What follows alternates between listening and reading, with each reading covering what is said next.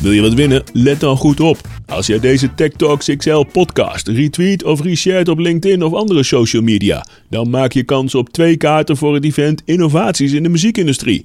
Op 13 januari bij DOT aan het Ebbingen kwartier in Groningen. Stuur even een mailtje met een screenshot naar techtalksxl.gmail.com. Veel plezier met luisteren. Deze Tech Talks wordt mede mogelijk gemaakt door de Rijksuniversiteit Groningen, het Groningen Digital Business Center en OogTV. Yes, we zijn begonnen. Ik heb er zin in. Welkom in deze nieuwe Tech Talks XL. Fijn dat je luistert. Mijn naam is Remel Rump en tegenover mij zit... Taco Koopmans. We zijn vandaag in Groningen en we hebben een hele bijzondere gast in ons midden. Zijn naam is Jeff van der Laan. Hij heeft gestudeerd in Groningen. Hij is medeoprichter en CEO van Boekoe. Wereldburger als ik op zijn Instagram kijk. En last but not least, winnaar van de KVK Innovatie Top 100 Publieksprijs. Jeff, welkom. Bedankt. Ja, mooi. Ja, normaal stel ik altijd de vraag, eh, kun je vertellen waar we zijn? Maar we zijn nu niet eh, bij Boeko in de house. Dus ik vraag me eigenlijk af, eh, wat heb je vandaag gedaan? Um, vanochtend opgestaan, tanden gepoetst, op de fiets gestapt. Want ik eet ochtends niet, want ik doe een intermittent fasting. Um, presentatie gegeven voor Flink. Dat is het jonge broertje van Non. Uh, voor een investeringsmaatschappij. Ja, investeringsmaatschappij. dus uh, voor een zaal met investeerders, uh, professionals en ja, de andere bedrijven die ook aan het pitchen waren. de meeste van die bedrijven zaten in een soort traject waar ze investor ready werden gemaakt. Wij zijn al verder natuurlijk, maar dus wij waren ook een soort van opvulling. En we zijn bijna klaar met de nieuwe investeringsronde. Dat doen we met Boost Up. En nou ja, als er nog geïnteresseerden waren, dan konden wij ze zeg maar zo bij Boost Up inschuiven vandaag. Oké. Dus het is goed dat we er even stonden. Heb jij je eerste pitch voor, uh, voor Boekoe ook uh, zelf gedaan of niet? De eerste pitch voor Boekoe gewoon... Nou, ik sprak volgens mij Bas Baalmans. Die heeft volgens mij ooit de NOM, alle, alle heel lang geleden, zeg maar, ooit... ik zie een glimlach op jouw gezicht. Boekoe gepitcht als concept. Nou, dat was um, dat, waar Bas bij was. Toen werkte Bas nog bij Noordhof. Oké. En dat was. Oh, toen was hij. Oké, ja, nu snap ik hem. Ja, helder. En dat was voor zo'n hackathon was dat. Ja. En um, toen heeft Bette Jan dat samen met Alexander gedaan. En Alexander is onze CTO. En uh, Bertjan uh, nou, is onze nou, sales director. We hebben niet echt een super, hoe heet dat, strenge hiërarchie of rolverdeling. Maar um, die, die deden die, toen samen die presentaties. maar de eerste, alle, allereerste pitch heb ik natuurlijk zelf gedaan. Want ja, ik, heb, zeg maar, ik ben een van de bedenkers ervan. Maar waar jij naar refereert, het was inderdaad Bertjan en, en Alexander. Kun je ook, uh, want we vallen, de luisteraars vallen natuurlijk lekker middenin. Ik ja. heb me ingelezen, het zaken ook. Maar uh, kun je vertellen uh, wie of wat Boeko is? Of waar, waar, waar komt Boeko vandaan? De, de, naam en het concept? Want... Nou, het concept komt... nou, Boeko is het makkelijkst te omschrijven als Spotify voor studieboeken. Dus voor een vast bedrag per maand kun je onbeperkt bij de studieboeken van gerenommeerde uitgevers, alle Netflix, volgens ja, nieuwe manier van consumeren, dus gebruiken is het nieuw hebben. Um, Boeko is Surinaams of, en ook Bahasa Indonesia voor boek. Eh, daar hebben we het eh, zeg maar van eh, af, afgekeken. en Boeko is ontstaan op basis van mijn ervaring als student. Kijk, daar zijn we op zoek naar, want ik had het corporate verhaal heel mooi. Ja. Vroeger als klein jongetje, toen ik, nou hoe heet dat, puber, nee, was dat, wat zat je toen, eerste klas, hoe heet dat? Ik weet niet, met een dikke tas met boeken. Ja. Hè, dan ging je al je braafje boekjes kopen. nou, nou, ik ben, hoe heet het nou, brugpieper. Brugpieper, brugpieper, ja. ja. en toen, en de tweede jaar stond ik bij het kopieerapparaat allemaal boeken te kopiëren voor mijzelf en mijn klasgenoten. Ja. En ja, is het daar ook zeg maar zo bij jou? Ja, het is bij mij ook een beetje zo gegaan. Nou, Boekoe is eigenlijk alleen voor het hoger onderwijs. Hè? Dat, even om uh, de kader te stellen. Uh, maar het is uh, begonnen eigenlijk aan de Hans Hogeschool. Nou, je weet wel hoe het verhaal gaat. Eerste jaar zeiden mijn ouders van... we willen dat je goed beslaagd in huis komt. Dus uh, van ons mag je alle boeken bestellen. Twaalf boeken. bij Study Store besteld. Iedereen wel bekend, denk ik. Van Dijk. Ja, en dan kom je aan het eind van het jaar erachter dat je precies vijf en drie kwart van alle twaalf boeken gebruikt hebt. En dan probeer je de boeken te verkopen die je nog over hebt. Nou, sales window is heel kort. Je denkt van, oh, die verkoop ik zo. Maar iedereen heeft natuurlijk precies op hetzelfde moment dat boek nodig. Of je hebt dan weer een oude editie. Dus dat wil ook niet. Dus je zit echt met een stukje kapitaal wat je weg kan smijten. Nou ja, met dat in gedachten veel gekopieerd het tweede jaar. Obscure Russische websites opgezocht. Downloaden. Hoezo? Wat, wat staat daar ding op dan? Daar staan ook boeken op dan? Ja, zeker. Nou, zeker. Ja, ik deed een, uh, ik deed een Engelstalige opleiding. En eigenlijk okay. alle, een soort van underground network uh, die dat dan uh, in stand houdt. en boeken erin zitten. Ja, ja, dus daar heb ik veel van afgehaald. Maar ik heb ook, ik zal geen namen noemen, maar ook gewoon docenten gehad die Dropboxen hadden. Om maar ervoor te zorgen dat iedereen de boeken heeft. Ja. En het, het, het punt waar bij mij de omslag kwam, vooral was toen ik in Amerika eh, studeerde voor een exchange. Moest ik een engineering boek kopen van, eh, van eh, Pearson, volgens mij was dat van Wiley. En die was, Vrij twee, kostbaar boek ja, was 200 dollar. Fuck. En toen dacht ik van ja, sh- shit, het is precies eigenlijk mijn maandbudget voor eten wat ik heb. Ehm, Ja, alleen eten of de kroeg in? een beetje voorbij. Nee, de kroeg dat is een andere budget. Oké, snap ik. Ja. Maar ehm, toen dacht ik van ja, dit is eigenlijk bizar.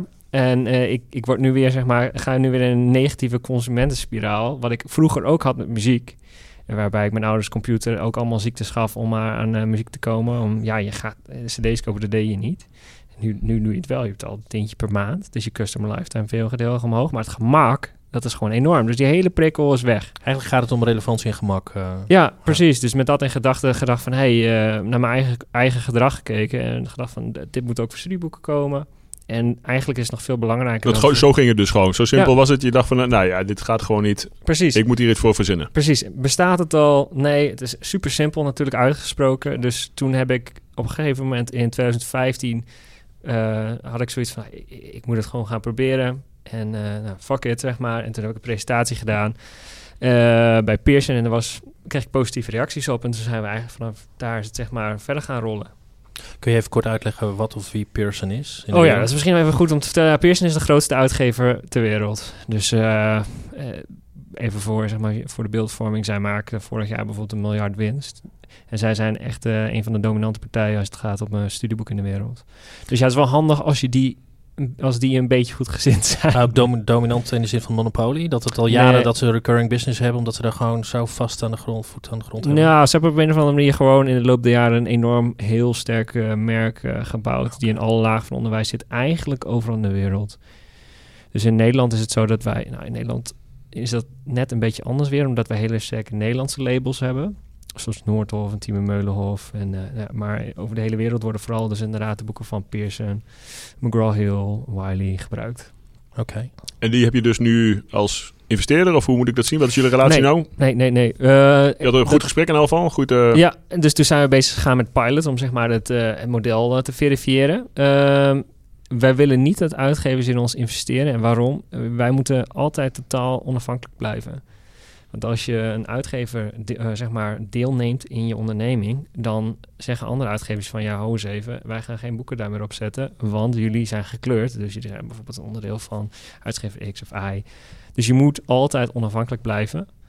Eh, dat is ook wel wel lastig soms. Maar eh, ja, daarom investeren uitgevers niet in ons en willen we dat ook niet. Hoeveel effort kost het eigenlijk? Want het is een hele traditionele markt eigenlijk. Mhm. En de hogescholen, de docenten, ja, het liefst geven ze les uit hun eigen reader of boek. Tenminste, dat was mijn persoonlijke ervaring. Ik wil niet zeggen dat het zo overal is. Maar is, was het heel, was het, ja, hoeveel moeite of hoe, hoe is dat gegaan? Of hoeveel jaren, of is het Nederlandse markt misschien heel lastig? En jullie zitten ook in Suriname, had ik begrepen. Ja, ehm, nou om even een voorbeeld te geven over hoe het ging. In het begin eh, hebben we dus positieve reacties gekregen bij een paar uitgevers. En toen dachten we van oké, dit gaat mooi.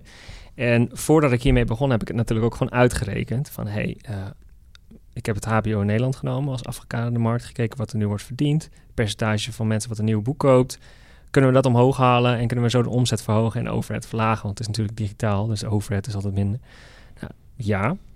Ehm, maar in Nederland is het dus zo dat een deel van de uitgevers zegt van we vinden het een goed idee, we doen mee. En een deel van de uitgevers die zegt we wachten nog even. En dat kan ik me op zich ook best goed voorstellen, omdat ze nog best wel een goede eh, fysieke studieboekenmarkt zijn de. Kodaks eh, van... eh, Eh, ja, dat zou kunnen inderdaad. Maar dus, er is nog niet altijd voor hun... De, het, het zit eraan te komen. Alleen de, de, echte, de prikkel dat het echt pijn doet, is er nog, nog niet. En daarnaast is ons verdienmodel in Nederland heel gericht op de customer lifetime value van een student. Dus als je kijkt naar het verdienmodel wat we introduceren, is dat zie je over de, zeg maar, levenscyclus van een student, dat je na het tweede jaar echt gaat plussen ten opzichte van wat je, zeg maar, het huidige model. Want je haakt natuurlijk een student aan. Als er eenmaal gemak is, dan, dan blijft hij betalen. En zo gaat de customer lifetime veel omhoog. Alleen dat is dus een... eh, je gaat van, van single transactions naar recurring payments. Ehm, alleen het zijn wel lagere bedragen. Snap je wat ik bedoel? ja, zeker. Even vragen natuurlijk. Ehm, maar, eh, maar daarom is het zo voor, voor sommige uitgevers in Nederland van... oké, dat vinden we lastig. Weet je, twee jaar eh, voordat je echt gaat plussen, dat is een moeilijk iets. Ehm, maar we zijn dus ook live gegaan in Suriname. En wat is het geval daar? Nou, daar willen alle uitgevers meedoen. En waarom? Ze hebben geen geld voor boeken die... eh, ze verdienen niks. nee. En ehm, even voor jullie beeldvorming. Een studieboek is bijna overal ter wereld even duur. Dus eh, een boek wat hier 70 euro kost, van een Noordhof, kost ook 70 euro in Suriname. Maar het inkomsten van, eh, gemiddelde inkomsten zijn natuurlijk misschien wel tien keer lager.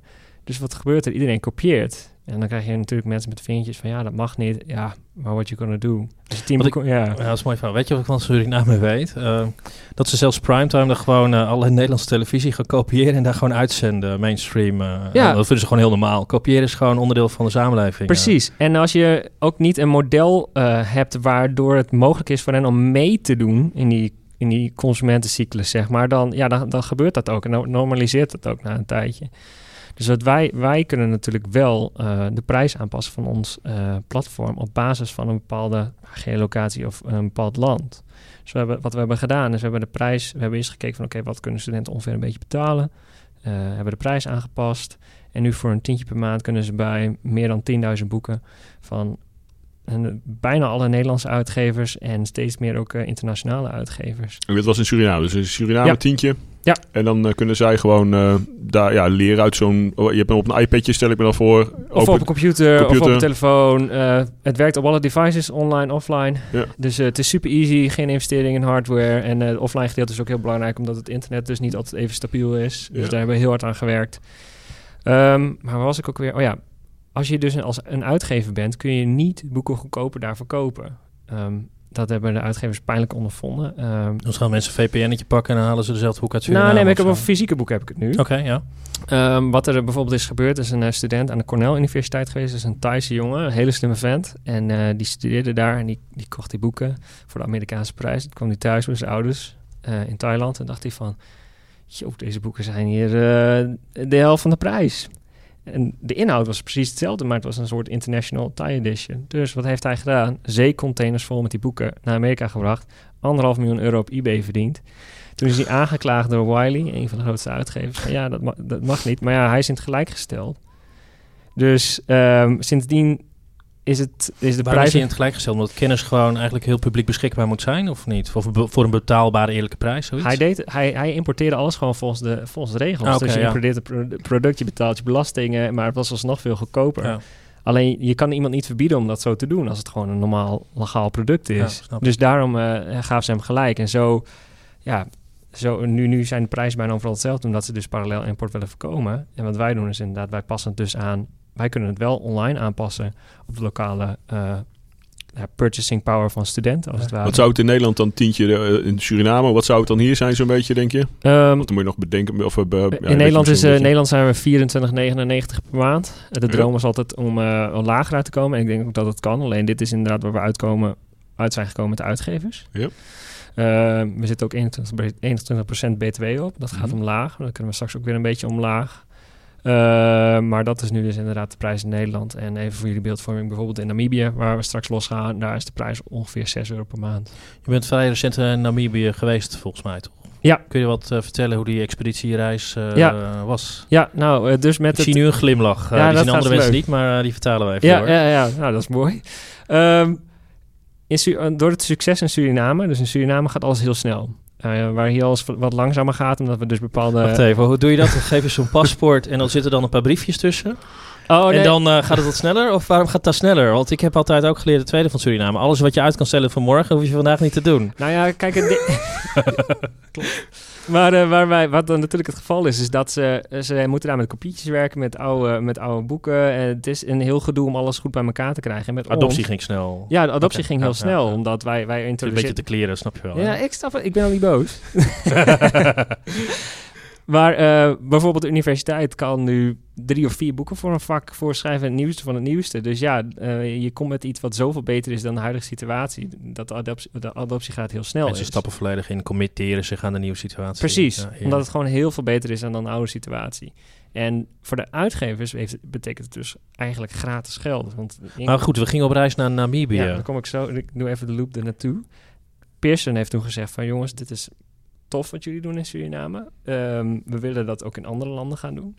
Eh, en zo zijn we op vier Afrikaanse landen uitgekomen, want Suriname is vrij klein. Dus we moeten onze case ook proeven in andere landen om verder door te groeien.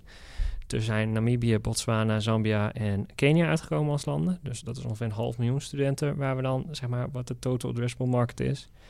Uh, en zo zijn we gewoon naar Namibië toegegaan. En gezegd van jongens, uh, uh, we hadden natuurlijk al research gedaan. Word je de nieuwe Jeff Bezos van Nederland? Uh? nou, ik, ik wil wel, wel graag mijn belasting betalen. Oké, okay, ja, goed. ja, ja, ja, ja. Dus nee, ja, ik... Ik, wij nou, zitten, misschien qua, qua visie wel. Qua zitten- visionair, toch? we- ja, ik, ja, weet ik niet. Ja, Ik niet zo bescheiden, niet zo bescheiden. Waarom? Nou, ik, ik, ik, ik hou er meer van om iets socialer en iets meer eh, eh, sustainable in te zitten. Dat, dat, eh, ik geloof ook niet dat je, dat je over de rug van Afrikaanse studenten en, en Surinaamse studenten heel veel geld moet gaan verdienen. Nee. Maar vertel eens verder, je was toen in Namibië. Oh ja, we zijn dus in Namibië. Ehm, en eh, nou, daar is de situatie bijna hetzelfde als in Suriname. Dus eh ehm, universiteit zit met handen in het haar. Ze hebben soms maar één boek voor eh 20 studenten. Nou, dan kom je dus in problemen met accreditatie. Eh, ze zitten dan ook nog eens in een economische, economische crisis. Ehm, bedrijven zoals Amazon, Jeff Bezos, die levert niet eens in eh, Namibië. Wow.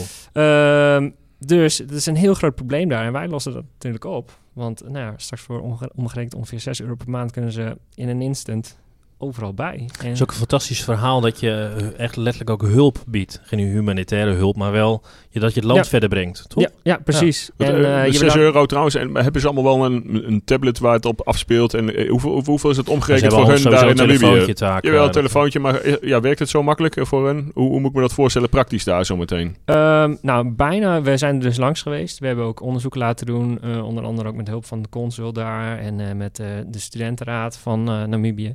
En eigenlijk hebben bijna alle studenten in het hoger onderwijs al minimaal een, eh, een smartphone. En een groot deel heeft ook een eh, laptop. En het werkt sowieso al op een smartphone. En het werkt prima. Dat, dat wordt ook in Suriname gebruikt. En een nou, laptop is helemaal ideaal natuurlijk. Dan krijg je Ja. de fullscreen eh experience, zeg maar. Ja. Dus dat is, niet, dat is op zich geen probleem. En zoals gezegd hebben we dus heel erg gewerkt om de app zo licht mogelijk te maken voor wat mindere devices. En, en eh, zeg maar slechte internetsituaties. Dus eh, we zijn er helemaal op voorbereid eigenlijk al. Oké, mooi. We Ja. zitten natuurlijk in een Tech Talks. Anders wordt het zo'n business verhaal, business news radio. ja. En eh, ja, eigenlijk twee vragen erover, of misschien wel meerdere.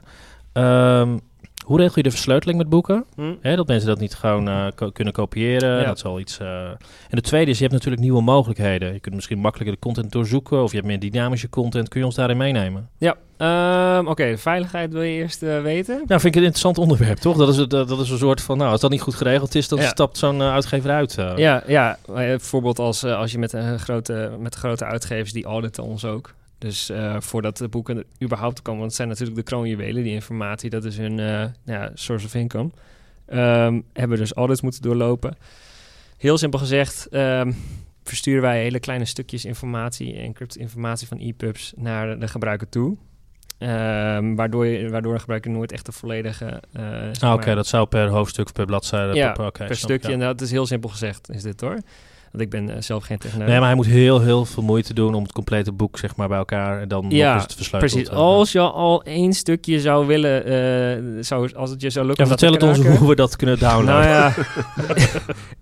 De secrets doorgeven. Ja, goed. Maar als je dat al zou lukken, nou dan moet je, volgens mij moet je iets van een, ben je, ben je een miljoen jaar bezig met één boek of zo. Als je dat allemaal eh, zou willen Ja, het forceren, zeg maar. encryption order. Precies, precies. Ja. ja. Dus dat hebben we allemaal goed geregeld. Het is zelfs, het is zelfs, gaat zelfs zo ver dat de, wij moeten soms dus wel eens audits invullen. Dat wij dingen invullen dat zij denken van die uitgevers van, ja, ik heb, ik heb geen idee wat het is. Zou wel goed zijn. Ja, het zou goed zijn inderdaad, omdat eh, die, die methodes die zij gebruiken is nog heel geënt zijn op, zeg maar heel eerlijk, hè, als er één incident zeg maar, gebeurt en het haalt de media, dat heeft je klaar. giga impact op je business. Ja. Ja, ja toch? Dan begin je weer vanaf nul. eh. Ja, precies. Er zijn twee dingen bij ons in beton gegoten. Dat is uptime. Want eh, je st- stel je voor, eh, heel veel mensen gebruiken, eh, eh, bijvoorbeeld in Suriname, een, bijna een hele universiteit, die gebruikt het dan. En je ligt eruit vlak voor het tentamen. Ja, dat, dat kan natuurlijk Nee, niet. dus tweede. En, Zelfs eh, als in Nederlands voetbal en de Ziggo doet het niet. Ja, eh. precies. Inderdaad. Nou, dan eh, is het ook feest. Maar eh, dus de beveiliging ook, ja, als, als, die, als er iets lekt, dan, eh, ja, dan is het gelijk klaar. Ja. Als- Dus eh, nee, dat... eh, Hebben jullie dat proefondervindelijk geleerd of hebben jullie from scratch als hygiënefactor wil ik op orde hebben? Ja, dat hebben we gewoon from scratch helemaal van de ground up. Dus we hebben overal, eh, we zijn ook al even bezig natuurlijk. We hebben met al dat soort dingen echt overal super goed over nagedacht en gebrainstormd. En, Hou je daar eh, nog buiten expertise op? Of zit het allemaal wel bij jullie eh, zelf? ehm, ja, nou ja, soms hadden we wel van buiten ook expertise op. Ja. Dus eh, kijk, als je heel lang met iets bezig bent, dan kun je natuurlijk ook oogklep op krijgen. En eh, het is af en toe ook goed om een uh, Laat je testen? Of de Hacker One, of weet ik Mhm, veel, wie ja. dan... Ja, nice. ja, Ja, ja, Een soort van pentesting is dat natuurlijk. Ja, een soort inderdaad ethical hacking eh, Ja. noem je dat natuurlijk. Eh, dat eh, zeker, dat doen we. Gelukkig is het allemaal nog goed gegaan. Dus, eh, maar als mensen geïnteresseerd zijn, ik nodig hen uit eh, bij deze. Lijkt te hacken, ja. Ik vind security eigenlijk super saai. We gaan nu over dat interessante onderwerp. Ja, Nieuwe mogelijkheden met Ja. betrekking tot content. eh. ja. Nou, dat is natuurlijk eigenlijk, wij zeggen bijna een soort van eh, oneindig wat de mogelijkheden zijn. Echter is het zo dat wij natuurlijk gewoon op ons platform ehm, de content die we erop aanbieden, dat is content van uitgevers. Dus zij blijven altijd eigenaar van die content. En het niveau, of nou ja, moet, moet even het niveau van interactiviteit van die content, dat verschilt heel erg per uitgever. Dus ehm, waar we op dit moment nog voor de meeste boeken hebben, zijn we ook bezig met interactieve boeken. Dus als uitgevers dat aanbieden, er kunnen filmpjes in zitten, er kunnen toetsen in zitten. We hebben zelfs een boek getest. Kun je daar een voorbeeld van geven? Kijk, van eh, Apple heet dat Apple News Plus of zo. Dat ziet er Hmm. allemaal heel leuk uit en zo.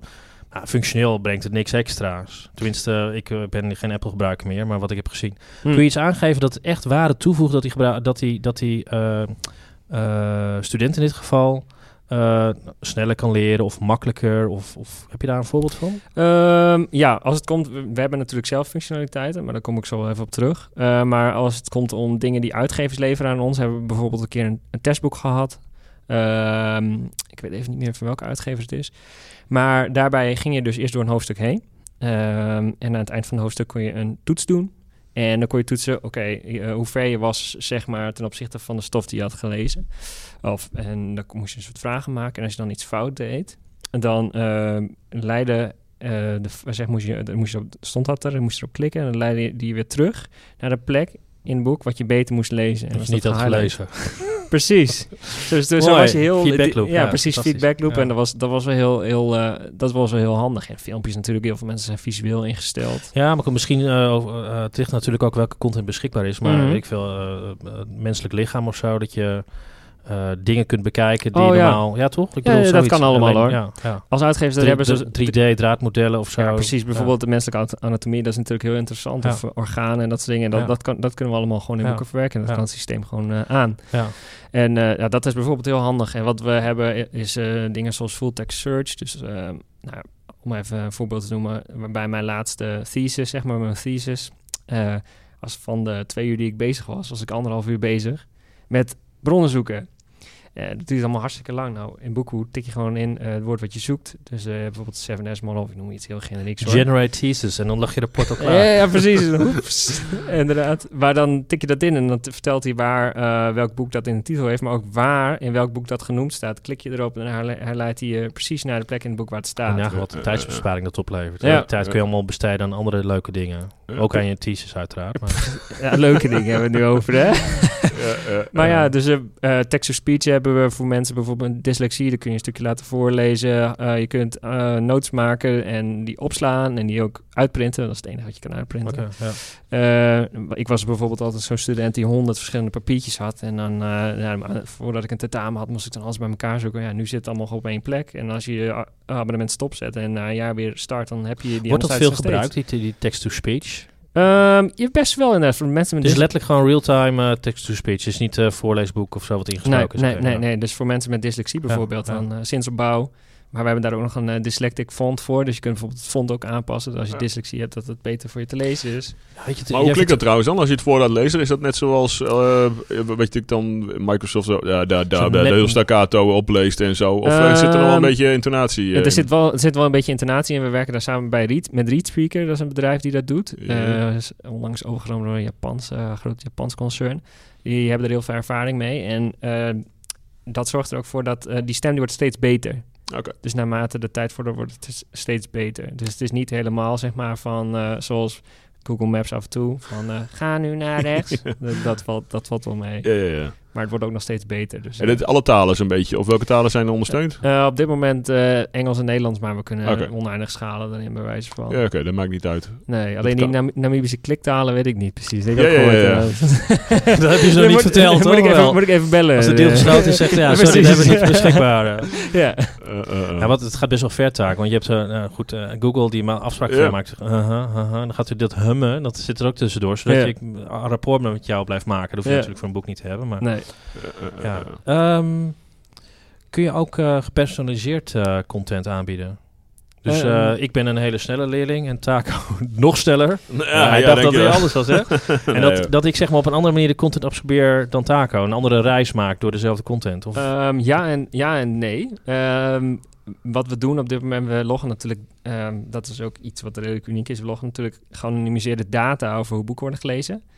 Dus dat hebben uitgevers vaak nog nooit gehad. Dus ze weten wel dat er boeken verkocht worden, maar niet hoe ze worden gelezen precies. Ja, je hebt zo'n invulformuliertje wat een docent krijgt, maar dan houdt het meestal wel een beetje op. ik zie heel geïrriteerd kijken. Ja, nou ja, dat is een irritatie die ik veel hoor bij docenten. Mag best wel zucht hoor, dat horen ze dan. eh, ja, zucht. maar eh, dus wij kunnen, wij kunnen steeds beter ook zien van... oké, eh, hoe worden bepaalde hoofdstukken gebruikt... en dan kunnen we het aansluiten op Ja, bepaalde meters weerlijnen. weten. Ja, Ja, precies. ja, tagging, moet je dat allemaal taggen? Of eh, is dat gewoon, hoe, le- hoe, le- hoe lees je welke pagina's waar mensen blijven hangen? Ja, nou Dus ja, we loggen eigenlijk precies alles tot, tot op de seconde... dus op tekenniveau zelfs. eh, kunnen we dat eh, zien. Maar wat we bijvoorbeeld... We, de Novi Oh, oh, ik vind het een interessant Ja. onderwerp. Even. Is dit net zoals een tracking? Of, snap je? Hè? Commerciële... Tracking, nee, ja, we doen het alleen natuurlijk in... Moet je consent geven? Dus Ja, ja, ja, er moet wel consent worden gegeven, maar we ja. anonimiseren alles natuurlijk Ah, van ja, dus ja, het, eh, of eh, alles wordt geanonimiseerd en er wordt... eh, er zijn geen marketing cookies. Nee, nee, nee, Nee, nee, nee. Dat Nee, marketing, dat dat, dat blijven wij ver vanaf. Ik ik. geloof ook niet zo in marketing en educatie. Die mix is een beetje, ja, ik weet Nou, het niet. kan voor je content dat je content op een andere manier misschien moet laten zien. Ja, dat ik weet zou ook niet ver- hoe, hoe dat vergelijkbaar is. Deze content is heel... Nou, is wel dynamisch, heb je net uitgelegd. Mhm. Ja, nee, dat... Ja, het lijkt eh, niet of je iets achterhoudt. Is dat nee, zo? nee, nee. Ik zit even na te denken van, van goh... eh, maar eh, nee, marketing en dingen of eh, bepaalde dingen pushen naar voren... of dat uitgevers betalen of dat hun content meer naar de voorgrond komt... daar hebben wij ons ver van weggelaten. Oké. Ja. Nee, ik heb vrij eh, kort geleden, het gaat natuurlijk over hoe een website, zeg maar, eh, de user interface en hoe het gebruikt wordt. Dat je ziet hoe mensen met of hun vinger, dat is touch dan, screen, Mhm. of met een muis over het scherm bewegen. Ja, als individu heb ik daar helemaal niks aan. Mhm. Als je dat de wet van de grote getallen erop loslaat, dan weet je gewoon dat je website niet deugt, zeg maar. Precies. Het kan best zijn dat die tabel op de verkeerde kant van de bladzijde staat, dat hij bovenaan moet zitten en dat je leerstof in één keer dat je van een 9,5 naar een, een 10 toe gaat of zo. Precies, ja, dat soort dingen. Ja, zouden ik we weet het echt niet hoor. Nee, maar dat- is niet mijn vakgebied. Ik nee, vraag het nee, nee, maar dat soort dingen, dat kloppen wel. En we merken dat, dat het voor een hele hoop uitgevers op dit moment nog heel erg een, eh, zeg maar, ver van je bedshow is. En van hoe moeten we dat interpreteren. Dus dat is ook een leerproces waar we ja, een beetje samen met hun in zitten. Eh, ja, daar pionieren we een beetje in als het ware. Dus eh, ja, ik ben heel benieuwd hoe dat eh, zal gaan in de toekomst. Er zijn zelfs uitgevers die hebben gevraagd, dan kom je bij het commerciële einde van, nou, ik heb een boek en dat wordt, is dan tien hoofdstukken en er wordt door vier auteurs wordt het geschreven. En één die wordt niet gebruikt, moet ik die auteur dan wel betalen, zeg maar, die dat heeft geschreven. Ja, dat, daar ga ik niet over, zeg maar. Maar ja, dat, dat soort discussies krijg je ook. Wil je mijn antwoord weten? Ik heb ooit, eh, ik weet niet hoe die meneer heet. Hij had een professor, had een heel dik boek geschreven, weet ik veel, eh 300 bladzijden. Hm. Dat verkochten voor geen meter. Oh, Ben Tichelaar heet hij. Ben Tichelaar, ken je hem? Ja, Ben die, Tichelaar? ja, die ken ik Toen wel. zei Ben Tichelaar van, daar moet je gewoon tien delen van maken. Oké, tien keer, dat is nog te behappen. Dat kopen mensen, dat absorberen mensen.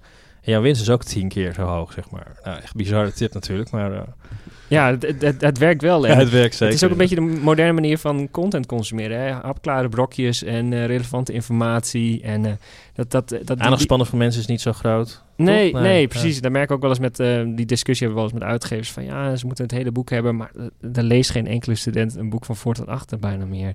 Het is relevante content lezen, verwerken voor je opdracht of whatever en dan weer verder gaan. Heb je vroeger hele boeken gelezen, Taak, of niet? Voor je studie? Ja, Oké. Ja, denk ik het. over alweer andere heel lang geleden trouwens, Ja, moet ik even nadenken. Ja, maar, volgens mij wel, ja. Ik, ik, ben, ik ben niet zo'n student die met een arceerstift er doorheen gaat en dan alles Ja, wat hoe doe je dat met jou? Ja, wat met, ik, ik heb hier nou papier voor mijn neus liggen. Hè. Daar kun je lekker op krassen. Je kan Mhm. het even door het midden scheuren zo. Nog eventjes. En dan kun je het weer bij elkaar leggen. En dan, eh, dan kun je het nog allemaal lezen. Maar Ja, eh, wat, hoe is de beleving met leren van een iPad? Hoe, werkt dat? Is dat, lees, is dat wel fijn? Ehm, ja, wat we merken van tevoren is dat mensen zoiets hebben van... oeh, dat weet ik niet. Het lezen van een schermpapier is fijn. Maar als ze het eenmaal ondervinden, hebben ze zoiets van... ja, dat is eigenlijk wel heel lekker. Want er zitten zoveel voordelen aan. En eh, nou ja, ehm, soms vinden ze het, zeg maar... een vaak gehoord argument is dat ze het veel vinden aan de ogen. Maar daar hebben we ook allemaal instellingen voor. Dus we zien dat heel veel mensen al gelijk op sepia zetten. Dat het lekkerder leest. Maar ja, het is gewoon zo makkelijk met al die aantekeningen die je kunt maken en sneller zoeken, dat, dat studenten eigenlijk na een maandje of na een paar weken zoiets hebben van oké, hier wil ik niet meer vanaf. Ja. dit is ideaal. Worden er ook veel e-readers gebruikt, of niet? Nee, want een e-reader is eigenlijk een, een te stom device, zeg maar, om op te draaien. Maar het leest wel heel lekker. Kijk, ik snap dat al die dynamische Precies. interactieve content kan allemaal nog niet. Maar Nee. het leest als papier in ieder geval. Ja, ja, ja, ja, ja, ik weet dat een aantal eh, tablet developers er ook mee bezig zijn. En eh, het, het leest inderdaad beter, maar het device is gewoon niet... Ja, sluit Nee, het niet is alleen maar verleden. Het is alleen platte tekst klaar. Ja, en that's ja. it, inderdaad. En Dan heb je niet al die mooie mogelijkheden die je net omschrijft. Ja, ja, ja, en, dan, en dan, dan push je als het ware zeg maar ook echt bestanden naar, naar iemand. En dan gaat jullie hele veiligheid... Ja, eh, precies. oké, ja. Even schroevendraaien erbij. Ja, het- Ja. Heb je nog een mooie vraagtaak? Nou, ik, ik ben wel benieuwd naar hoe je verder de toekomst ziet. Want ehm, eh, je hebt nu eh, papieren boeken, bij wijze Mhm. van spreken, die inges nou, ingescand zijn. Of tenminste, eh, dat een, een soort pdf-vorm of een EPUB heb je het over. Ja. Maar hoe zie je nou, er, is natuurlijk dan zometeen veel meer mogelijk. Ja. Je, hebt, je noemde al eh, YouTube bijvoorbeeld, hè, dat je zo'n Mhm. linkje erin kan stoppen. Mijn zoon die leert alleen maar, die, die is nu bezig met Blender, een, een animatieprogramma. Ja. Je pakt alles van YouTube. Alles is voorgedaan. Mhm. En hoe, zie je dat, hoe zie je dat zelf ontwikkelen? Want je hebt social media gebruik binnen... eh, nou, vertel eens. Eh, nou, ik denk dat de boeken dus langzaam, eh, langzaamaan wel wat zullen... Ik, ik geloof trouwens altijd wel dat er een mix van papier en eh, online zal zijn. Dus ik- wij willen totaal ook niet de hele boekenmarkt uitroeien.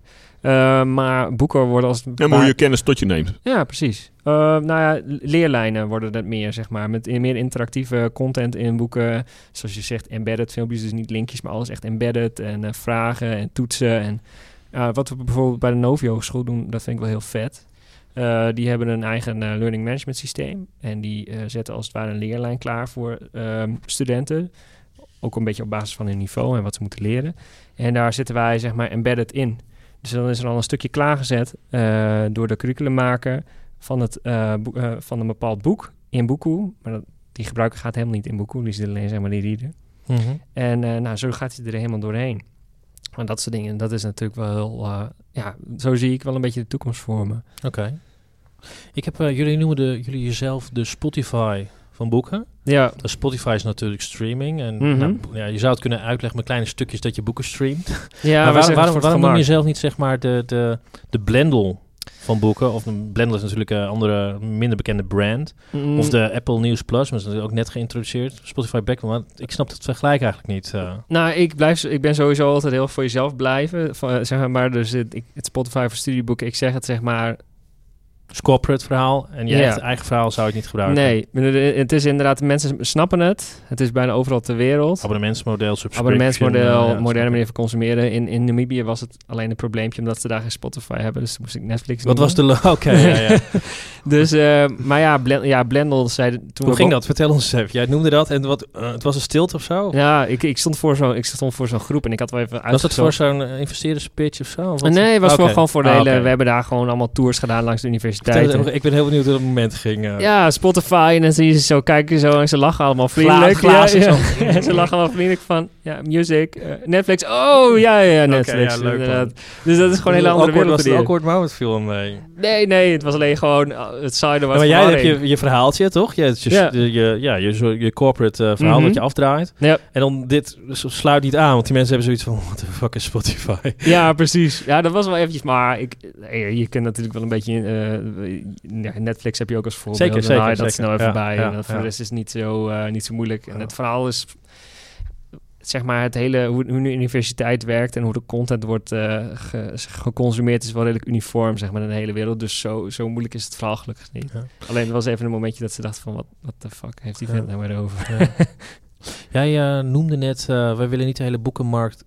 ik weet niet meer wat voor woord kapot maken. Nee, je gebruikt een ander woord. ja, zeg maar. zeg maar, wij willen niet de fysieke boeken helemaal uit de markt drukken, zeg maar. Oké, nou, maar je gebruikt een heel mooi woord ervoor. Ik kan het even niet meer voor mijn geest halen. Maar uiteindelijk eh, wil je disruptor misschien wel zijn. Jullie zijn ook Mhm. een soort van start-up. Mhm. Ben je dan meer een, een breekijzer voor de nieuwe markt? Kijk, kapot maken is iets dat het onherstelbaar is. Ja, nou, ik, ik geloof meer, eh, wij zijn, eh, sommige disruptors zijn van de revolutie. Dus dat zijn de Che Guevara's van hun, van hun werkveld. ik geloof meer, zeg maar, in, in het Darwinisme. Dus wij geloven in het e- evolutiemodel.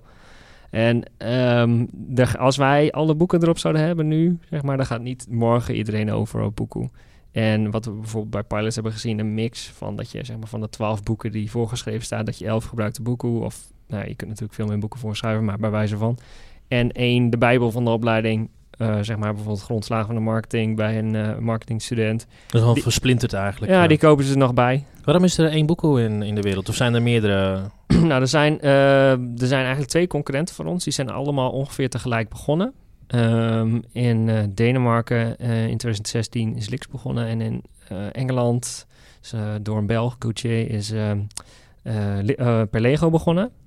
En ehm, nou, zij maken eigenlijk een beetje hetzelfde, hetzelfde door als wij. Ehm, echter is het wel zo dat wij wel een bijzondere markt hebben hier in Nederland. Omdat we echt hele grote dus Nederlandse bedrijven hebben die de boel domineren. Waarbij het in die markten wat meer gewoon de grote eh, Amerikaanse en Engelse eh, bedrijven eh, zijn die eh, ja, domineren. Z- wil je daarmee zeggen dat omdat jullie eh, op de Nederlandse markt meer weerstand hebben ondervonden en meer geleerd hebben, dat jullie die learnings beter kunnen toepassen in misschien het buitenland? Of? Mm, nou, wat, eh, wat, ehm, wat de andere partijen hebben gedaan, die hebben gelijk vanaf de meet hele grote investeringen opgehaald. En dat ja. brengt ook een bepaalde druk met zich mee. En daar, eh, ook een bepaalde, ehm, dan, dan moet je concessies doen op een gegeven moment, omdat geld Ja, je- ja oké. Dat is de reden waarom jullie niet willen gefund willen worden door uitgeverijen, omdat die dan gaan zeggen Ja. hoe jij je business moet runnen. Of enorme, sm- we- we- zeg maar zo'n enorme smak geld binnenhalen en dan oké, what we gonna do? Eh, wij hebben gewoon in de loop van de tijd geleerd dus dat het inderdaad in emerging markets alle lichten op groen staan. Je daar dus ook een enorme impact hebt voor het onderwijs.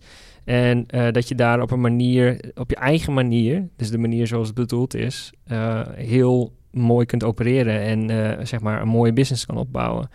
Ehm, en wat die andere modellen, eh, andere bedrijven ondervinden, is dat ze bijvoorbeeld ook van wat ik begrijp, zeg maar voor de informatie die ik heb, dat je dan af en toe ook wat moet eh, afkopen eh, en, en ja, modellen. Ja, je moet concessies doen. concessies doen bijvoorbeeld inderdaad. En, en dat is natuurlijk niet echt wat je wil en niet zoals het bedoeld is. Dus daar zou ik mezelf ook minder comfortabel bij voelen. Maar ja, het, het, het gaaf is natuurlijk ook van wat wij in de landen waar wij opereren is... dat je ook echt, echt het verschil maakt voor Doen jullie nog iets met dat verhaal dan? Want dat, hè, dat je letterlijk die, die eh, nou, helpt kennis opbouwen in een land. Ja, Waar dat zeker. voorheen onmogelijk was, maken jullie het mogelijk en het is schaalbaar. Nou, Ja. hè, de technologie is natuurlijk een soort van commodity geworden. Ja, Ja, ja nee, dat, dat doen we Hoe- ook hoe, zeker Hoe mee. nemen jullie dat mee in verhaal? Ehm, nou, bijvoorbeeld naar uitgevers natuurlijk. eh, als, we zijn eh, in Nederland eh, akkeren we dus lekker door. Dus we, gaan, we gaan, gaan steeds meer hogescholen met ons werken. Vooral private instellingen. Maar de grote groei zit en de snelle groei zit voor ons in het buitenland. En nou, daar zitten we dus ook... we zitten dus ook met de grote uitgevers om tafel. En daar nemen we dus het impact gedeelte ook heel erg voor hen mee. Omdat ik omdat veel grote eh, bedrijven natuurlijk op dit moment heel erg op zoek zijn, omdat het heel hot is en heel erg van onze tijd, met naar een manier waarbij ze naast geld verdienen ook een impact kunnen maken eh, in de wereld. En nou ja, een aantal uitgevers die zeggen van ja, jullie zijn echt de oplossing waar wij naar zochten voor de emerging markets. Heb, je- heb je nog geen mensen in Suriname gesproken die daadwerkelijk jullie producten gebruiken? En eh, Ja, hoe, hoe, wat was de reacties allemaal? Hoe ging dat? Nou, kijk, hoe, in, hoe, eh, lang, hoe het- lang is het geweest daar? In, eh, hoe lang draait het nu? Ehm, iets meer dan een jaar. ja? Dus we zijn gegroeid van één, ehm, één universiteit naar vier. En dat wordt volgend jaar waarschijnlijk vijf. Dan heb je bijna wel zo'n beetje de hele markt. Ja. Maar het grappige is, is eh, zeg maar, we zijn er vorig jaar heen geweest om de hele lancering te doen. En ehm, we hebben ook een lokale representative. Wij willen ook altijd dat lokale mensen er beter van worden. Dus niet, eh, zeg maar, springen aan kapitalisme. Wordt het dus, nog een mooi verhaal van, toch? ja, Ja. ja. eh, dus ehm, we hebben daar met mensen gesproken natuurlijk. En eh, nou, ze bedankten ons, zeg maar, bewijs wel voor Ja, het introduceren van het Mooi. product. En ehm, ja, wat ik dus ook zei, we willen een impact maken. Dus wat we in eh, Namibië bijvoorbeeld willen gaan trialen, is dat eh, we ook een, eh, ehm, zeg maar een shared incentive willen creëren voor de universiteit. Kun je dat uitleggen? Ehm, nou, een universiteit die betaalt nu dus vaak een licentie voor als ze een boek kunnen voorschrijven. Of in, in, in de bibliotheek wordt die dan gezet. En dat, is, dat zijn prijzen die vrij duur zijn. Dus wat wij, wij hebben het omgedraaid. Wij hebben gezegd van jullie kunnen samen met ons geld verdienen. Dus de student moet een beetje betalen en zij krijgen dan ook een deel van de marge. Wat zij weer kunnen herinvesteren in, nou, whatever, betere hardware of ehm, ja, nog meer fysieke boeken in de bibliotheek. Ze mogen het zelf van mij weten. En zo ehm, sta- stel je hen ook in staat om er wat aan te verdienen en dat zij er ook beter van worden. Worden jullie straks de Toko, Ch- eh, de to- Tony Chocoloni, eh hè, dat prachtig verhaal. Nou, dat zou ik wel gaaf vinden. Dat vind ja, ik gaver Ik dan... weer eh, glimlach ja. gezicht. Nee, maar echt oprecht, ik ben niet op zoek naar het marketingverhaal. Ik ben op zoek naar het eerlijke verhaal. Ik weet even niet hoe ik dat moet duiden. Mhm. Als je dat verhaal kunt eh, vertellen en het komt uit je teen of uit je hart, Ja, dat is zo menselijk, dat komt zo aan. Ik krijg nu kippenvel van. Dat is fantastisch, toch? Ja. En uiteindelijk wordt dat je brand. ja zeker. Kijk, nou, ja, ik, dat, is, dat, dat, dat Tony Chocoloni was geen grapje. Zo, dat zijn de brands die bij mensen blijven hangen. Mhm. ja, Ja. dat is ook echt... Is dat eh, jouw droom? Ja, dat is ook. Dat is, vind ik eigenlijk het allergaafst. Dus toen, toen we in Nederland uh, mee zijn begonnen, ja, dan zit je natuurlijk iets anders in de wedstrijd. In Nederland ben je een stukje commercieler. Uh, maar het was altijd wel een droom uh, om echt wat te doen voor de studenten in de landen waar, waar het echt heel hard nodig is. En nou ja, we zijn dus eigenlijk een beetje achtergekomen dat we daar dan ook sneller kunnen groeien. Maar ook op een manier wat goed is voor hen. En dat, ja, dat, vind ik, dat vind ik gewoon heel gaaf. Dat je daar komt en dat je niet mensen een oor probeert aan te naaien, maar dat je, dat je ze echt helpt. Maar ga je nu ook meer inzetten op alleen maar Afrika en Azië om dat eerst te ontwikkelen? Of dan voordat je in de westerse wereld verder aan nou, de grond? Of nou, de groei in Nederland gaat gewoon gestaag door. En uh, daar blijven we ook gewoon op inzetten. Uh, nou, Suriname dus ook, Curaçao. Uh, maar dus samen met de grote uitgevers zoals Cambridge University Press, uh, Pearson, et cetera, Sage, uh, hebben we dus vier Afrikaanse landen gekozen. En we zijn nu echt knijterhard bezig om daar te gaan lanceren. Dus Namibië is begin volgend jaar. Um, en daarna komt Kenia um, in september. En in 2021 komen Botswana en Zambia. En eigenlijk willen we dan wel zo'n vliegwiel-effect hebben dat je ook sneller kunt door, uh, doorgaan naar de andere Afrikaanse landen of Zuid-Amerikaanse markt. India is bijvoorbeeld ook een markt die heel tough cookie to crack, zeg maar, voor de uitgevers, Ja. wat heel interessant is. Ja, een miljard mensen. Ja. Meer, wat is het ondertussen? Die, eh, die Ja, haalt China in, in, 20, eh, inderdaad. 2050 of zo. Wat is het? Wat- Precies, en daar is die kopieercultuur ook heel groot. En eh, ja, de noot is ook, eh, Spotify is laatst ook gelanceerd daar, 1,98 euro Per maand. Oké, binnen een maand miljoen gebruikers erbij. Dus eh, ja, dat soort landen zijn ook, zitten er ook op te wachten. En ik denk niet, met het huidige verdienmodel van uitgevers ga je daar, ga je daar nooit impact maken. En dat, dat, dat, dat, dat past gewoon niet meer. Nee. dat, dat, dat, dat gaat, gaat niet lukken. Er Dus. er zijn nog meer terreinen waarop zo'n abonnementsvorm, eh, want dat is het eigenlijk gewoon, Mhm. interessant kan zijn voor dat soort landen of andere, hoe zie je dat? Hoe bedoel je precies? Andere dan eh, studieboeken? Ja, bijvoorbeeld, ja, en dan studieboeken. Zijn jullie daar ook mee bezig? Om, eh, ja, Ehm, nou, we, we krijgen natuurlijk ook wel vragen vanuit andere onderwijslagen, zoals MBO en ehm, het voortgezet onderwijs in die landen. Ehm, zeker het MBO. Nou, in het buitenland nemen we dat, scharen we dat ook een beetje gelijk onder het HBO, universitair niveau. In Nederland is het echt een hele sterke scheiding. Eh, het is natuurlijk in deze fase van de strijd heel interessant om overal ja op te zeggen. Eh, maar we hebben ervoor gekozen om, te, om echt ons even te focussen dus op eh, het HBO, eh, universitair en in die landen het MBO. Bijvoorbeeld in Namibië heb je de, de Namibia Training Authority. Hij zit met de handen in het haar, want ze moesten boeken hebben over lassen en dat soort dingen. En kunnen ze Ja, ja. niet aankomen. Hm. Nou, daar, daar zoeken wij dan samen de Maar is oplossing dat, voor. is dat definitief nee of voor nu even nee? Eh, voor, voor nu even nee. En ik kan me ook voorstellen dat het een totaal andere onderneming zou kunnen worden. Een zusteronderneming of eh, weet ik het allemaal. Omdat je dan misschien ook wat verwarring eh, veroorzaakt. Ja. En eh, het is natuurlijk zo dat je nu als gebruiker bij alle boeken kan. Dus een universitair niveau student kan ook bij, dus bij die mbo-achtige boeken. En ik denk dat als je, die, al- als je bijvoorbeeld hoger onderwijs of primair onderwijs erbij gooit... dat het wel een beetje versnipperd wordt. Eh, dus ik, ik zou er niet per se fan van zijn. En ook eh, gewone boeken, zeg maar. eh, boeken die je leest voor je plezier. studieboeken lees je soms ook voor je plezier, maar het is toch vaak een moetje. Maar gewoon zoals de Dan Browns van deze wereld... die, willen die willen er niet op hebben. Je moet het wel zuiver houden. Zijn er ook andere partijen die naar jullie kijken hoe jullie jullie business draaien? Dan heb ik, hè, jullie zitten in een niche-markt. Mhm. Ehm, en ik noemde net even Blendel of, eh, App- of News, Apple News Plus. Of Mhm. in ieder geval en met, een, met een abonnementsmodel eraan. Die kijken hoe jullie dat aan het doen zijn en denken van... ja, god, dat kunnen wij ook in een ander marktsegment. eh, bijvoorbeeld medisch of ju- eh, juridisch. Of, en, snap je? Dus dan Ehm, heb ik... Jullie doen een hogescholen en Mhm. als je praktijkopleiding advocatuur doet... moet je na school gewoon doorstuderen. Ja. Dan heb je eigenlijk een soort van customers for life. Want die zijn eeuwig aan het studeren. Ja, precies. Ik denk dat daar ook eh, voor de uitgevers de grote winst in zit. Dat is de professionals. Eh, dat je die aangehaakt Gaat het houdt. abonnementprijsje wel omhoog natuurlijk. Want die Nee. kunnen dat wel betalen als je helemaal werkt. Ja, eh. ja dat, dat zeggen sommige uitgevers ook wel. Dan moet het omhoog. Maar dat, dat- Waarom is jouw hard, waarom is jouw nee, nee is hard? Waarom? Leg uit. Nou, het, eh, het, het, het Jij moet gewoon... Nee, ik geloof er niet in. Het moet zo simpel zijn. En, en, en als je allemaal verschillende modellen voor verschillende mensen gaat creëren... dat, dat wordt zo complex en ik geloof niet... Kijk, als, als een deel van de professionals boeken gebruikt... en een, deel van, eh, en een groot deel van de studenten... dan zit er al zo'n lucratief verdienmodel achter voor de uitgevers... dat ik niet geloof dat je nog meer geld moet gaan vragen aan professionals. En daarbij geloof ik er zelf heel erg in... dat vrijheid van toegang tot goede kennis... altijd, dat het altijd laagdrempelig zou moeten zijn. Eh, dat, dat is ook wat wij zeggen. Wij, Het idealistische. wat ja, wij willen die drempel weghalen. Maar die, die contentdrempel en die barrières die nu overal zitten. Dat je nu bijvoorbeeld, je moet op zoek naar een boek en dan heb je zo'n zo'n portal voor. Ja, en 110 kilometer verderop in Twente ligt er fysiek, eh, zeg maar, dingetje ervan. Dan mag jij niet in, want jij bent niet student van die Maar goed, wat je nu zegt, dat content moet eigenlijk heel eenvoudig beschikbaar zijn en Ja. betaalbaar en eigenlijk misschien wel gratis zijn. Nee, gratis Of gratis niet. niet? Oké, dat heb ik gezegd. Jij niet. Ja. Eh, maar je zei net, die lassers zitten eigenlijk te wachten Ja. op goed studiemateriaal. Daar heb je Mhm. nee tegen gezegd. Maar dat doet pijn in het hart misschien. Nee, daar heb ik geen nee tegen. Oh, daar heb je geen nee tegen gezegd. Nee, nee, nee, maar bijvoorbeeld eh, primair onderwijs, daar zeggen we nu wel even ja, nee oh, tegen. sorry. Ja. Ehm, eh, harde nee. Waar was Ja, maar ik dat dacht dat eh, lassers, dat is mbo toch? Oh, maar, Ja. oh, sorry, het verhaal is dat het mbo en dat allemaal geschaard wordt onder hoger onderwijs. Ja, Eh, precies, inderdaad. Dus de meeste mensen in Nederland... Toch goed opgelet. eh. Precies, precies. goed. In Nederland is het heel normaal dat zeg maar, er een scheiding dat was is. mijn associatie inderdaad. ja, ja, maar in die landen is het überhaupt al een heel ding als je, als je gaat studeren naar, naar middelbare school. Dus ja, ja dan, eh, dan is dat, dat is wat eh faded line, zeg maar. Ja. Hey, zit- ik zat even te denken, want eh, je, je benadert nu allemaal uitgevers, maar Mhm. eh, de meeste die laten die, die waarschijnlijk ook die boeken, die lesboeken allemaal maken. Ja.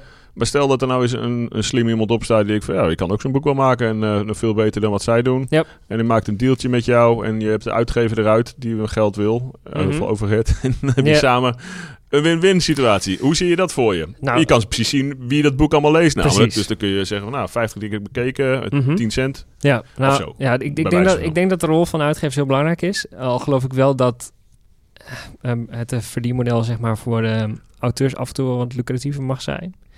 Ehm, alleen uitgevers zijn belangrijker in het feit dat zij zeg maar, de, de gatekeepers zijn van kwaliteit op ons platform. Want als je een platform introduceert waar iedereen van alles op kan gooien, Ja, je kan er zelf toch ook wel eh, eh, kwaliteitscheck op loslaten als je met iemand om de tafel gaat. Ah, maar even voor de beeldvorming. Als ik, er is een uitgever die geeft, eh, die op ons platform zit, die er in één keer 5000 boeken opgooit. En eh, eh, ze geven er 50 per maand extra boeken uit. En dat gaat allemaal automatisch erop. Dan is het geen doen om alles te Ja. verifiëren. Ja, maar ik zit over te, te zoeken naar de grens. Je hebt zeg maar de academische wereld. Mhm. En dan heb je managementboeken, noem ik het maar. Ja, En managementboeken zitten al heel commercieel en seminars. Mhm, en, mhm. ik, ik weet niet. Simon Sinek en dat soort Nou dingen goed, een ja, beetje. nou, maar die wil je dus niet op jouw platform. Of ik weet niet, bedoel je dat taak? Nee, Het is nee. meer, er zit veel een commercieel randje aan. Oké, Mensen- sorry. Mensen in Namibië zitten te wachten op iemand, een goed lesmateriaal van Lassen bijvoorbeeld. Nou, Mhm. Stel dat er iemand hier in Nederland zegt, nee, ik weet precies hoe dat allemaal moet. Ik maak, Ja. een, ik maak een studieboek gewoon. je zou Heel een simpel, lokale eh, marktplaats kunnen gewoon, creëren. ja, dat is eigenlijk wat Taco zegt. eh. Ja. klopt. Nou, wij hebben, dus, wij hebben er dus expres voor gekozen om echt met uitgevers te werken. Omdat je dan natuurlijk gelijk, gelijk een hele grote cluster aan eh, content eh, hebt. Ja. En zij zijn een boek schrijven of ergens kennis van hebben en een boek schrijven en dat didactisch ook sterk in elkaar te laten zitten. Dat is wel even een. Ja, ja, eh, ja, dat is toch wel een vak. Er Ja. wordt vaak. Ik, dat is ook iets. Gratis e-book downloaden. Ja, en dan ben je eigenlijk op zoek. Nee, ik wil je- een e-mailadres Ja, vissen. en dan krijg je precies, de volgende dag precies. e-mail. Kijk, je hebt nu, je hebt nu lesboeken, maar als je wat verder gaat, dan heb je filmpjes. De docenten, je hebt nu docenten, eh wiskundedocenten. Die doen even in vrije tijd, schrijven, eh, maken even een filmpje van, ja, zo moet, dat, eh, Mhm. moet je dat oplossen. Mhm. Die, die filmpjes zijn 50 tot 100.000 keer bekeken. Ja, maar wat Jeff eigenlijk zegt, en hij dat, ontsluit dan kun je content. gewoon, eh, dat zou je gewoon in een, eh, eh, die, die content, die is, die is wel heel waardevol blijkbaar. Ja. Ook voor, voor studenten. Dus op, en, en boeken voor evalueren. Mhm. Ev- evalueren zeg ik goed, niet evalueren, maar evolueren. Ja, en goed, ik luister. hoe, hoe, nou ja, hoe, dit zou in de, in de toekomst, kan me voorstellen, wel interessant kunnen zijn. Misschien heb ik dat helemaal verkeerd, maar je Nee, kan maar- me voorstellen de kwaliteit hoor. Maar ja, goed. En wat hij zegt is, ehm, eh, jullie ontsluiten content. Ja. En die content is kwalitatief hoogwaardige content. Ja. En om daar te komen, dat, dat gaan jaren overheen misschien wel. Soms wel, ja. ja. Alleen, en wat, en wat Taco zegt, dat er ook hele waardevolle content is. Alleen dat is meer bij elkaar geraapt. En om dat heel goed te rubriceren, dat is nu jullie vak en eh, zeker niet jullie business. Nee, nee en Dus- ja, er wordt vaak ook gezegd inderdaad, eh, bij, eh, we zitten natuurlijk wel eens bij brainstorm sessies van ja, wij maken zelf ook heel veel content, docenten volgens mij. En hier heb je mijn reader. Ja, precies. die En- aantekeningen en van vorig jaar er nog bij. Ja, Ja. precies. En dan moet, dat moeten we ook ergens op, op gooien. En, of misschien moeten we zelfs docenten wel verplichten om dat dan te doen. Maar in de praktijk is het toch lastig, eh, lastig uit voor. Ik geloof wel, ik, ik- aan de ene kant geloof ik wel in zoiets, maar ik denk niet dat dat, aan ons is om dat eh, te doen. Dat is eigenlijk die Dropbox eh, waar je het al over had. Ja, die inderdaad, die, die, die Dropbox on steroids inderdaad. ja, heerlijk. Ja, duidelijk. Ja.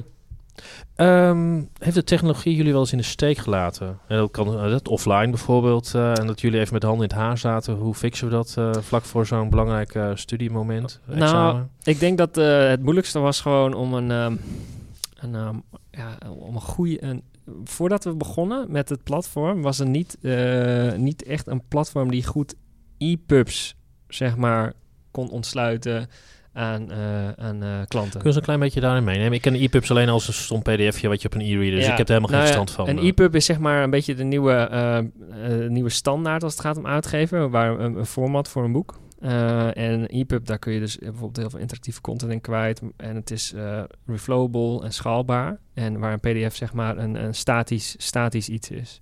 Dus de HTML voor dit Mm. Dus eh, platform. ja, precies. En eh, om dat zeg maar veilig en goed te ontsluiten op alle devices, dat was in het begin echt heel lastig. Je kon je belofte niet krijgen. waarmaken dan? Of? Eh, nou, ik programmeer zelf niet. Dus eh, ik maakte geen beloftes. ja, ja. Nee, maar je. Ja. Nee, maar dat was in het begin wel even een, een ding. En nu zien we dus dat een aantal partijen dat wel voor elkaar heeft gekregen... waarvan wij één zijn, maar het is maar een handje Eh, maar dat was in het begin wel even een pain in the ass. En natuurlijk gewoon een goed algoritme maken... eh, op basis van waar wij eh uitbetaling gingen doen. Dat, dat- ja, er waren gewoon een hele hoop dingen... wat eigenlijk gewoon een beetje in de kinderschoenen stond in de uitgeverwereld. En misschien nog steeds wel zo. Dat is misschien steeds het geval. En hebben jullie allemaal zelf ontwikkeld? Dat Ja. was niet... Nee. Dat kon je geen Nee. niet kopen of... Nee, in het begin was ik zo naïef om te denken van... hé, misschien kunnen we eens dingen licenseren en eh, inkopen... om vervolgens zelf eh, dingen te gaan bouwen. Maar dat was eigenlijk bijna niks. Maar nu is het van jezelf en je bepaalt nu zelf hoe je het doorontwikkelt. Ja. eh. Mhm. Ja. Dus dat is ook wel heel mooi en dat is ook heel waardevol. Ja. Hoe zit u in de tijd daar? Ik zag je We hebben nog wel tijd. Ja, we hebben nog Ja. minuutjes. Oh, mooi. Oh, er is nog een klok achter ons. Ja, dat scheelt weer. perfect. Welke technische vraag heb je nog niet gehad? Je bent niet van de techniek, hè? Gemeen om die te stellen. Stel maar, ik bedoel, try me. Nou, ik heb hier, ik heb hier een heel verhaal. Kijk, we, we hebben een aantal dingen al benoemd. Eh, je kunt eh, op een andere manier eh, door het studiemateriaal zoeken, aantekeningen maken, Mhm. taken volgens mij net gevraagd, tekst markeren. Boeken luisteren heb je net al Ja, aangegeven. aanpassen. Verrijkte content. Ja, ja, dat kan ook. En dat is altijd, oké. En ik heb volgens ik heb al gevraagd, ja, ik heb hier gepersonaliseerd, hebben we ook even bij stilgestaan. Maar nu komt die probleemgestuurd onderwijs. Ja, nou, dat, dat, nee, die hadden we nog niet gehad. Dat is inderdaad iets wat... voor pro- goed probleemgestuurd onderwijs heb je natuurlijk vrijheid nodig om veel content te kunnen ehm, ja, doorzoeken.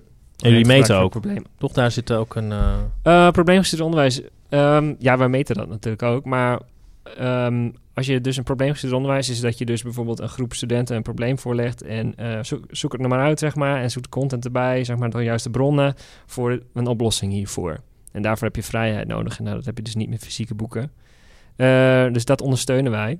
Eh, want je kunt natuurlijk gewoon overal doorheen kijken. En als jij nou, als jij een model in een boek van Pearson beter uitgelegd vindt dan in een boek van eh Tien Meulhof, nou ja, prima. En je kunt gewoon overal doorheen zoeken als je wilt. Dus dat faciliteren we heel goed. Daar heeft de Johan Cruijff Academy al heel veel ervaring mee. Zeg je daarbij dat, dat je als student gewoon je eigen boek, auteur, content kunt kiezen voor het vak dat je volgt? Ja, dat, ja, dat, kan, dat, dat, dat kan. is echt gigantisch vernieuwend. Dat toch? kan. Ja, er is gewoon totale vrijheid. Net zoals met Spotify. Spotify heeft mijn muzieksmaak is enorm verbreed. Maar ja, dat, kan, dat kunnen wij dus ook doen. Dus als, jij, als je bijvoorbeeld, je hebt een docent en die schrijft al twintig jaar hetzelfde boek voor. En je hebt zoiets van, ja, Wow. hier, hier vind ik het veel beter in uitgelegd. En dat kan een boek zijn die een maand geleden uit is gekomen of een dag geleden. Dan kun je, dan, dan kun je daarmee zeg maar, naar de docent gaan. Je support eigenzinnigheid of... of Precies. Ja. En dat is ook wel een puntje wat sommige docenten lastig vinden. Omdat die, het gaat steeds meer naar de coachende rol natuurlijk voor de docent. Dus de autoriteit van de docent gaat Staat op het spel. Reputatie het spel. ook. Ja, ik vind, wel. ik vind het niet zelf voor. Want ik zou er als docent denk ik niet bang voor zijn. Want het is Nee, alleen maar je wil die markt niet kapot maken, maar hem of haar wel? Of dat Nee, nee, zeker niet. Maar eh, ik geloof dat het juist goed is als st- studenten eh, in de les komen en zeggen van... hé, hey, eh, ik heb dit gelezen en wat vindt u ervan? Dat je daar gewoon een goede discussie over kan voeren zonder Zijn dat je docenten daar klaar voor, denk je? Want het zijn niet de meest, meest eh, eh, flexibele mensen, heb ik wel gemerkt. Ik, Nou. film ook wel voor het onderwijs, maar Het, het wisselt. Dus sommige mensen... Kijk, ik kan me ook best goed voorstellen als je het al heel veel jaren zeg maar, op deze manier hebt gedaan... en jij bent de autoriteit op een bepaald onderwerp... En als iemand dan met een hele bak aan informatie, relevante informatie komt... en die, die tart aan die autoriteit dat het moeilijk is. Dat zou ik zelf denk ik ook wel vinden. Maar ehm, ja, eh, het, het, is, het, is, ehm, het is wel de realiteit zeg maar, van vandaag. En eh, ik denk dat je als docent er ook helemaal niet bang voor hoeft te zijn. Je kunt gewoon openlijke discussies met elkaar voeren daarover. En eh, ja, als het goed is heb je toch wel enige Heb, kennis. heb jij dat gehad in je, tijdens je studie? Dat je gewoon zelf je content kunt kiezen? Kijk, Nee, eh, uit, dan nee. kun je uitstapjes maken naar andere als extra. Precies, ja, dit- Maar niet ja. het, primair, het primaire boek blijft liggen. En dat moet je gewoon even doorheen. Ja, dat is het. En, eh, en je gaat ook niet op zoek naar een ander boek, want het is een ongelofelijke pain in the ass om überhaupt Een boek, eh, nou ja, als je het niet wil kopen, dan is het dan heel erg lastig om eh, erbij te komen. Doen jullie ook natuurlijk. nog iets met ra- ratings of zo? Van dat, dat studenten adviseren van... Oké, ik zie dat jullie dat boek gebruiken... Hm. maar ik zou dit boek adviseren... want Ja. het sluit goed aan bij dat vak. Dat is wel iets waar we in. de- Wij, wij willen steeds meer een social learning platform worden. Dus dat er ook meer interactie komt tussen eh, studenten en docenten. Het zou bijvoorbeeld heel mooi zijn. ehm, waar, daar zijn we mee bezig. eh, om dat je bijvoorbeeld de aantekeningen van je docent zou kunnen lezen. Eh, en zo ook ratings zou kunnen geven aan bepaalde boeken of aan bepaalde opmerkingen zelfs. Dat, dat, dat zou wel iets zijn waar we, waar, waar, waar we naartoe willen, zeg maar. Ja, dat leren nog sneller gaat dus. Dat je Ja, ja, van ja. elkaar leert van Precies. het leren. Ja, Ja, en, en eh, bijvoorbeeld eh, met, als je een tentamen hebt en je hebt een, een eigenzinnige docent, een interpretatie is op sommige ge- ge- vakgebieden toch belangrijk, dat je de juiste interpretatie er ook gelijk bij hebt, die bij jouw docent hoort. Wat waanzinnig is dat je alles kunt meten. Hè? Ja, En zeker. dat je daar iets mee kunt gaan dat doen. je er iets mee kan doen. inderdaad. Uiteindelijk is het ook de data. En de data is nieuwe olie, et cetera, et cetera. Ja, Maar- En eh er wordt tegen, ons wel eens gezegd dat het is waardevoller dan het platform zelf. Eh, en dat zou je moeten verkopen. Maar wij kiezen ervoor om dat niet te verkopen. Maar eh, om samen met uitgevers te kijken van hey, hoe kunnen we dingen beter maken. Dus wij geven die data gewoon weg. je bent echt voor een betere wereld. Ja, Nou, dat vind ik heel mooi. ja. Wat, hoe, hoe, hoe zeggen mensen dan tegen je, dan moet je dat zo waardevol, dat moet je, wat, wat zou je dan allemaal mee moeten, kunnen, willen, weet ik Nou ja, dat, dat wij bijvoorbeeld al die data niet geven aan een uitgever, maar dat we dat voor onszelf houden. En eh, dat we zeggen van, eh, ja, eh, je moet ons, eh geef ons eenmaal 100 piek, zeg maar. En eh, dan eh, vertellen wij je wa- wat, wat de uitkomsten zijn van dit boek en wat je beter kan doen. Zullen die data Maar je bindt toch gewoon de mensen eh. nu Ja, aan. Je, biedt je klant op zich nu gewoon, doordat je gratis data krijgt. Dus toch een hele goede vorm van klantenbinding, wat je, toch, zo kun je het ook zien, toch? Ja, Wat je geld, ja. nou ja, Ja, precies. je kan er geld voor vragen, maar ja, goed. Ja, precies. Je, moet, eh, je, je hebt elkaar nodig. En ik geloof, er zijn dus drie stakeholders die heel belangrijk zijn. Dat zijn studenten, het onderwijs eh, en eh, de uitgevers. En als er geen balans is tussen die driehoek, dan ga je het op de lange termijn uiteindelijk niet redden. Dus je moet, je moet, je moet eh, enigszins sociaal zijn en eh, weet je, leven en laten leven. En oh, we moeten er allemaal wat beter voor worden. Oké, dus de sociale Spotify. Weet je, Ja, van de precies inderdaad. Nou ja, dat het geen black box is, zeg Ja. maar. Maar dat iedereen gewoon dat het helder is. Want bijvoorbeeld het verdienmodel van ons eh, voor uitgevers. Wij bekijken van elke individuele gebruiker wat hij of zij leest.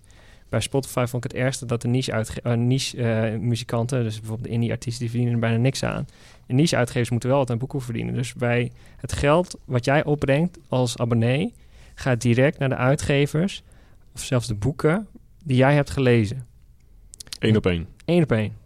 Van elke individu. Maken jullie dat ook transparant? Is dat een onderdeel van jullie eh, eh, verhaal? Of hoe je het verkoopt? Of, Ehm, n- we vertellen het wel. We, we, we hebben, we geen unique selling point, snap. Geen, geen, geen USP. En het, eh, sommige mensen interesseert natuurlijk ook geen, helemaal niks. geen- helemaal niks. Je mag alles zeggen hoor. Ja, precies. Dus Ja. eh, die, eh, dat, nee, we, vertellen het wel natuurlijk.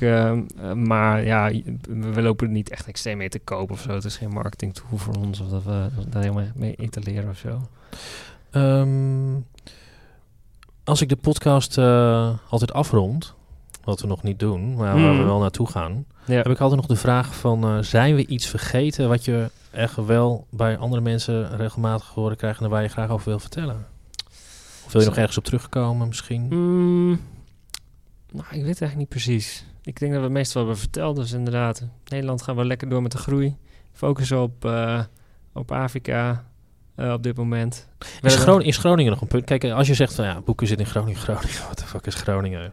Terwijl als je Amsterdam misschien een beetje, maar als je ergens, ik, ik, jullie zitten nu internationaal Mhm. en eh, dan is het ook belangrijk om ergens een vestiging te hebben en dat je de name dropping kan toepassen. Of is dat totaal niet relevant? eh? Nee, in principe wat wij hebben, wij hebben dus eh, lokale vertegenwoordigers. En, ja, oké, eh, dat is ook zo. Ja. die, die spreken de taal letterlijk en figuurlijk, zeg maar. Ja. Ehm, en eh, ja, voor de rest kunnen we... Het is een online platform natuurlijk, dus het is super schaalbaar. Eh, we kunnen in een dag een nieuwe markt eh, online zetten als we dat zouden willen.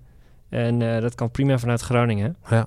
En ja, het is natuurlijk af en toe... Het is natuurlijk helemaal hot om in Amsterdam te gaan of dat soort dingen, maar... Hij moet Ja. wel echt bij het verhaal passen. Precies, en eh, jullie hebben gezien welke plek, hoe, welke plek we zitten. Ja, nou, ik vind het zeker een mooie plek. Ja, we zitten nou trouwens aan de overkant. We zitten niet op de plek zelf. We zitten in een hotel aan de overkant. omdat je geen vergaderruimte had. Voor de mensen die in het begin hebben geluisterd. Die denken van nee, waar, waarom zitten we niet bij Boekoe? Maar goed. Precies. Dus ja, eind sorry even de- Dat gebeurt niet vaak, Nee. maar... Waar Nee, dat ja, niet, dat geeft niet. Dit is ook een prima plek. Ehm, als ik Google, Google en ik zoek op afbeeldingen, zie ik een reclameuiting van een, een, een, een dame. Ja, Een jongen die overal leest, zeg maar. eh. Nina, ja. Oké, dat is Lina. Ik weet Nina, niet, misschien is je, of Nina. Nina is je vriendin misschien, of whatever. Nee, nee, of nee, ingehuurd, nee. maar wel, sorry, Dat sorry, is een sorry. vriendin van een bekende YouTuber. Oh, kijk eens aan. Nina? Van, eh hoe heet die? Oh, van Calvijn, echt waar? Mhm. Met die eh, paprika. Rode paprika. Nee, ken je niet? Nee, Nee. sorry. De hete Ik, ik kijk zijn filmpjes niet. Nee. Oké, nou is Calvijn wel. Ja, Calvijn. Ah, die, ja, ja. is Calvijn. die, heeft, Nou, die, heeft veel, die heeft al veel volgers. Ja, meer dan een miljoen. Oké, had Ja. ik niet herkend. eh. Ja, Oké, nou, het shame on me. eh. Het is heus. Ja, zij heeft... Ja. eh, zij, zij was... eh, zij heeft... eh, Zij komt ook uit Groningen, want ze heeft gestudeerd in Groningen. ja. Ze heeft eigen YouTube-kanaal. Mhm. Ja, precies. Ja, Dus voor een dat- volgende Tech Ik heb het ook op mijn telefoon bekijken. Dat is dus, helemaal eh, matchy matchy. Ja, mooi. Ja, want ja. Hartstikke leuk. We hebben een hele dag gefilmd en eh, foto's gemaakt. Dus ja. Heeft zij ook uit... Oké, ze mijn vraag gaat over... eh, hebben jullie ook eh, eh, eh, studenten, gebruikers... die jullie product afnemen... die storytelling doen? Hoe fantastisch het wel niet is... en hoe beter... en hoe, dat, het, dat de studie gewoon echt veel makkelijker is geworden... Zouden we wel meer moeten doen, vind dat je meer in de kroeg kon hangen of Mhm. zo. Nou, we hebben dus wel een aantal studenten waar we af en toe... We, we houden natuurlijk gewoon feedbackgesprekken. Ook wel eens met lokale studenten. We kunnen natuurlijk in Suriname doen we dat ook wel, maar op een andere manier.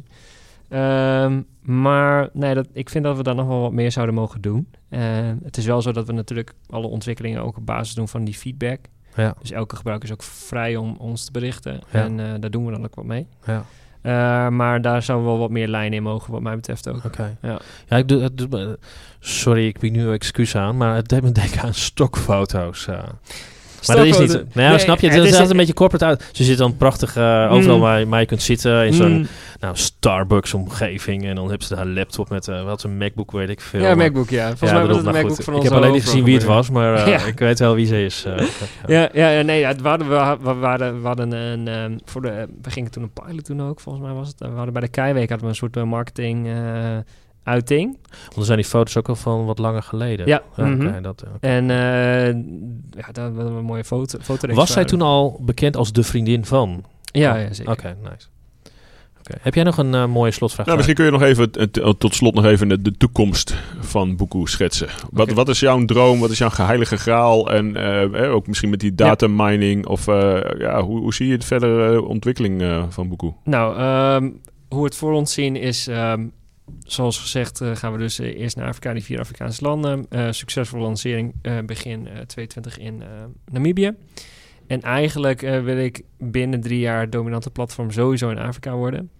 En ehm, nou, zoals gezegd hebben we dus met een aantal uitgevers al gezegd van... hey, als dat succesvol is, dan zijn er een hele hoop andere hoe heet het, landen waar we heen zouden kunnen... om het model eh, uit te breiden.